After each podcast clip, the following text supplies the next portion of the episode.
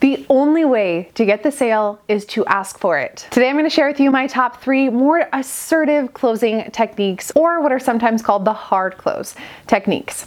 I encourage you, if you didn't watch last week's episode about the soft close, to go and listen to that. I also talk more about why you need to ask for the sale. Yes, you need to ask for the sale. Okay, so as a soft close is one of my favorite, most used closing styles, there have been plenty of times during my 11 plus years in the sales industry that I've used a more assertive close, aka the hard close. And these techniques surrounding the hard close are not only highly effective, but they also leave you with happy customers who are happy to share your business and products with other people.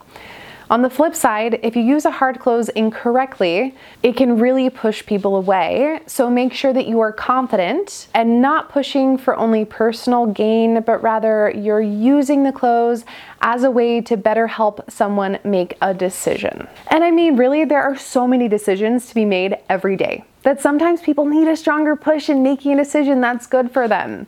That's what a hard close is a stronger nudge from you, the salesperson or the educated advisor, to help the prospect make a good decision. So let's hop into this. One, the close option. This one is my most commonly used. So, I touched on the fact that we all have so many decisions to make every single day. In fact, studies show us that we can literally experience decision fatigue. It's a real thing. And this happens when we are given too many options. And what happens if we're experiencing decision fatigue and there are way too many options? We're more likely to choose none. We just, we're like, nah, I'm over it. I can't do it. I'm good. Therefore, giving your prospect more options is not always beneficial. It can actually hinder you. So keep that in mind during your whole sales presentation. Offer fewer options and even fewer options based off of what they showed exact interest in during your close. For example, you pause after asking if you answered all of their questions and say, Would you like red or blue? That's your close. That's asking for the yes. You've paused after you've answered their questions and say, Do you want red or blue? You can even follow up and say, I think blue looks best on you. And then pause and wait for them to respond on which one they want. This close can also look like okay, so you go through the whole sales process, you've answered all their questions, and then you say, Do you want to get one or do you want to do the buy two, get one free? This is the option close. You're not saying, Are you ready to move forward with this? You're saying, this these are your options. You can get red or you can get blue. Because this is a, you've identified this is a good fit for them. They know it too. So do they want to buy two and get one free or do they want to just get one?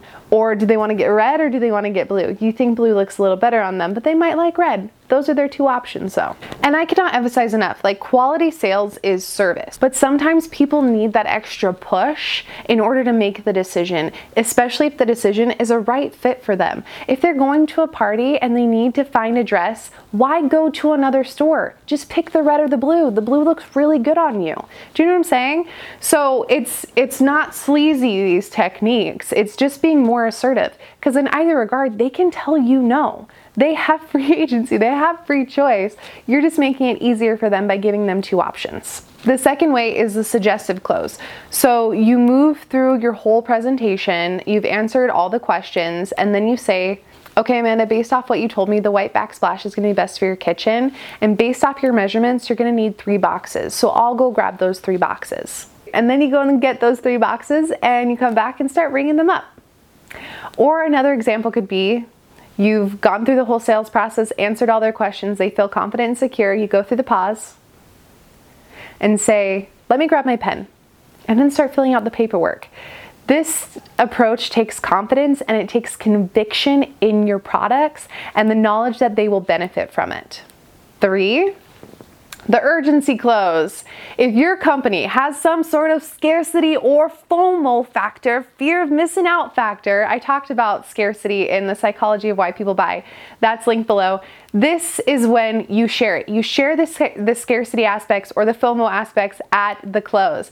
Ask if you answered all of their questions and then move into Amanda, we have a limited deal right now or this is my last pair available for the next three months because they're backlogged. Or if you buy today, we'll throw in a Nest thermostat or three free months. Today only. Limited deals the last of my product, this is utilizing what's called the urgency close. Now, caution when using this approach, you as a sales rep should not feel like you're coming from a place of scarcity yourself.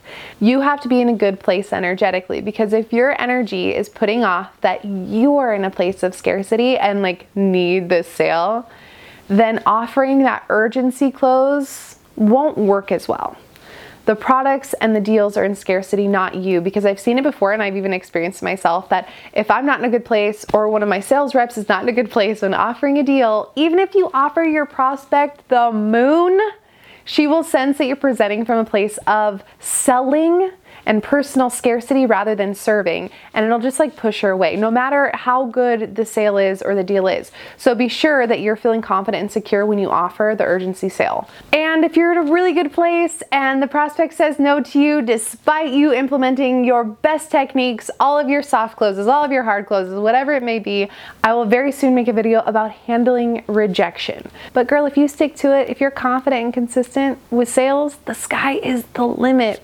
So don't let one no get you down. Get assertive, get confident. You got this. I've talked about it in previous sales videos. If you don't feel confident in your product, for some reason or another, you love your product, you've had incredible results with it, but there's something in you that when you go and present it, you have a knot in your chest or knot in your tummy, you got to get clear. You got to reach out to your sales manager, reach out to your upline, check out Google, Figure out, get very clear on what is holding you back so that you can present with your whole heart and soul, and that will shine through. And then when you go in to ask for the close, whether it's a soft close or the more assertive hard close technique, you will be completely confident. And then your prospect will be completely confident in you too, and it won't feel like a sale. You're rather serving them, and it'll be a smoother process. Have you joined my sales community yet? Go do that. You'll want to do that because you have access to weekly coaching calls and you can text me. Yes, you can text me whenever you are having a pressing sales question and I will get to you ASAP. If you have a question on how to apply this type of close and these closing techniques to your industry, find the link in my bio to the community and go ask me a question there. Above all else, I hope you remember and know that you are powerful, amazing, capable, and strong. No dream or goal is too silly, whatever that dream or goal may be, and the time is now.